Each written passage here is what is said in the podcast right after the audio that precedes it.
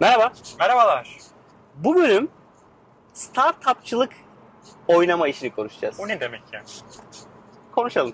Hadi o zaman.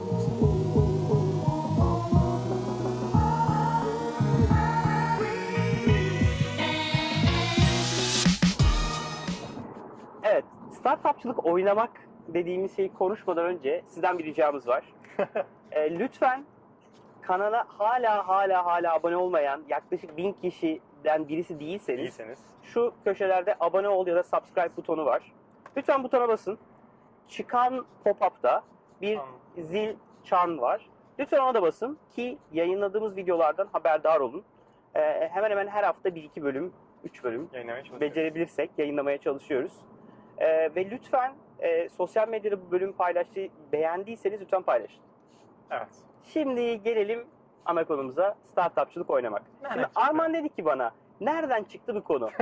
ya bu hafta e, Peyyu'nun CEO'su Emre Facebook'ta tam bu konuyla ilgili bir şey paylaştı. Allah Allah. Ben Ben de görmedim. dayanamadım altına yazdım yani. Emre'ye yüzde yüz katılıyorum.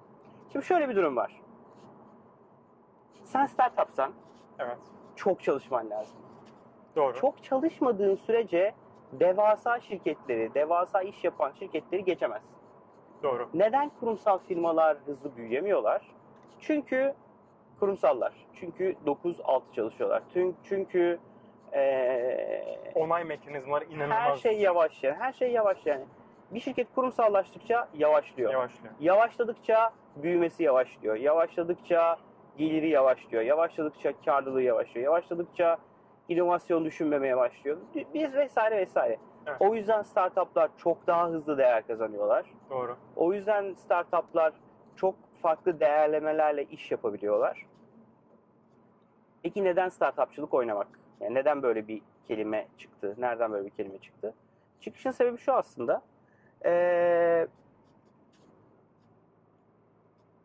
kolektif house'da çalışıyorsun. Evet.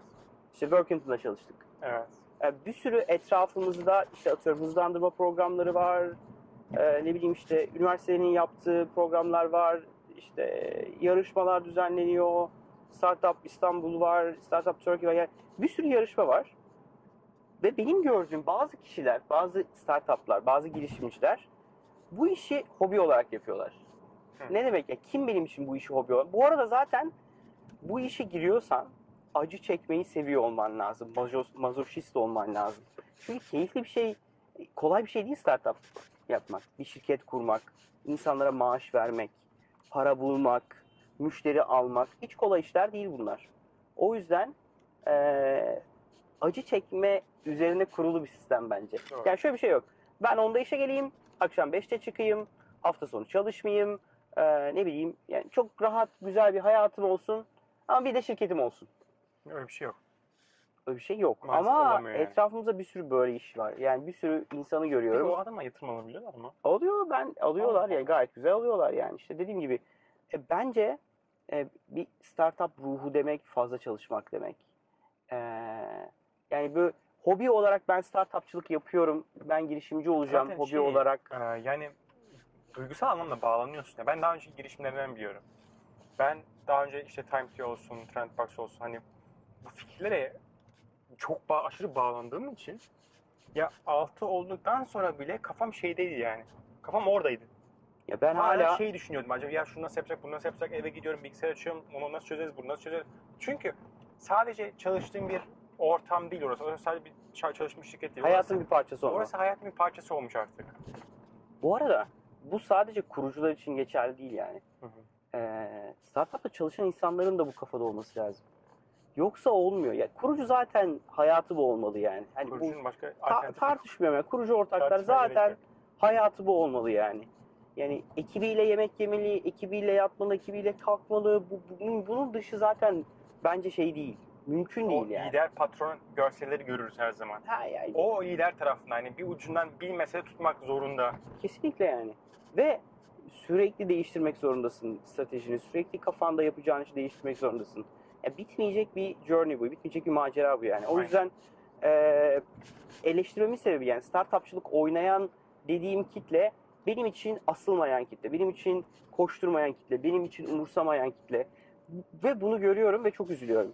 Bence Ee, Emre şey mahkum. demişti yani baba parasıyla startupçılık yapmak. Onu Hakikaten öyle yani. maalesef. Bir sürü geçmişte bir sürü tanıdığımız insan var.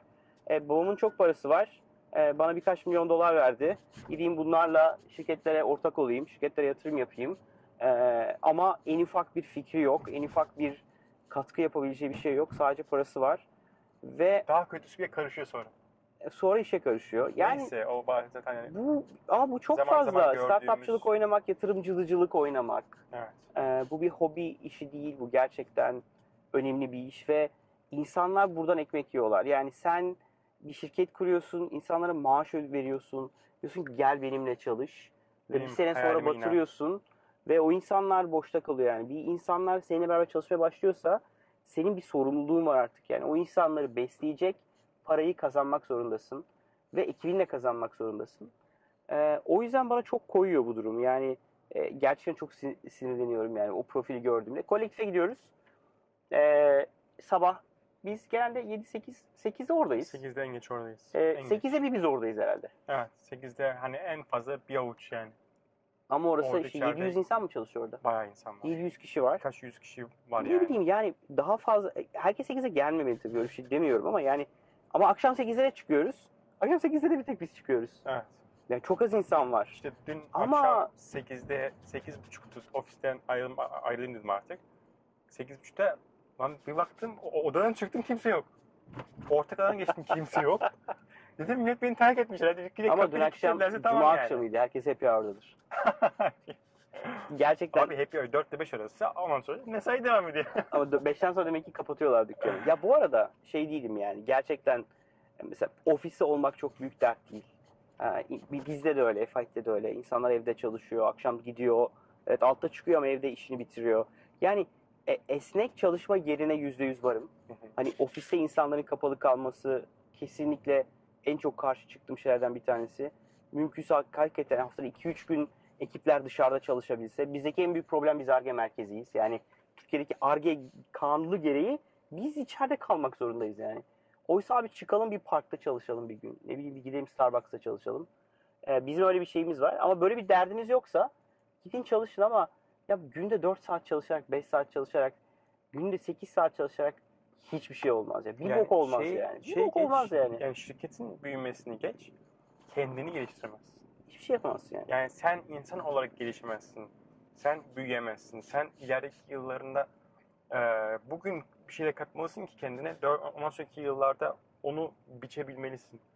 O yüzden hani sadece yani şirkete saygın yoksa bari kendine olsun.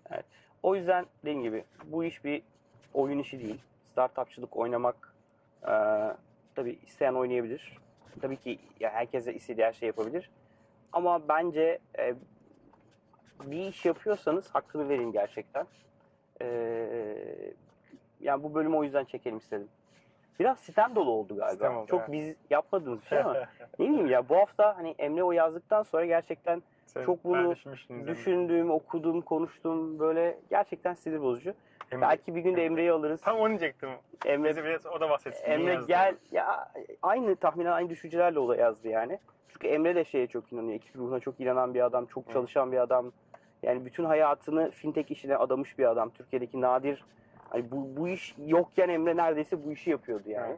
Evet. Ee, çok saygı duyuyorum. Umarım o da bir gün bize konuk olur. Umarım. Birazcık beraber bu e, bu işin bir hobi işi değil, bu işin gerçek bir işi olduğunu, gerçekten kan ve ter dökülmesi gereken bir şey olduğunu birazdan onunla konuşuruz.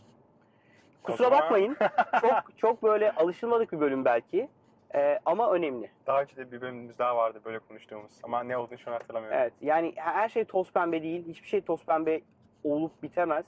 Gerçekten bir şirket kuracaksanız, gerçekten bir iş yapacaksanız aç kalacaksınız. Kredi kartı borcu ödeyemeyeceksiniz. Verginizi ödeyemeyeceksiniz. Bak yanında bir tane var. Bak ben varım. Ya bir bu bu böyle bir şey. Yani gerçekten ailen, eşin, arkadaşların sana aptalsın oğlum sen diyecek ve bunu kaldırabilecek sen bu işi yapmalısın yani Evet. çok ben give up eden görüyorum. Bu arada e, o da güzel bir şey. Denemiş, give up etmiş, bırakmış şu an kurumsalda çalışıyor ya da bir startupta çalışan insanlar var. Güzel bir şey. kesinlikle denenmesi gereken bir tecrübe. canım, yani Ama-. Ama şey değil yani hani e, startupçılık oynamak olmamalı yani bunun adı. Bence de. Ee, görüşürüz. Çok Görüşmek teşekkürler. üzere. Teşekkürler. Ee, lütfen lütfen bu bölüm beğenir misiniz bilmiyorum ama beğen, beğenirseniz lütfen sosyal medyada paylaşın. Ee, lütfen bu konudaki siz de görüşlerinizi yazın. Bence ya de. Koray, Arman saçmalıyorsunuz abi ne demek startupçılık oynamak? Biz bunu yapıyoruz deyin ya da siz de bu konu hakkındaki görüşlerinizi lütfen açıklamalar kısmına yazın. Yani yorumlar kısmına yazın. Ee, teşekkür ederiz. Teşekkürler. Görüşmek üzere.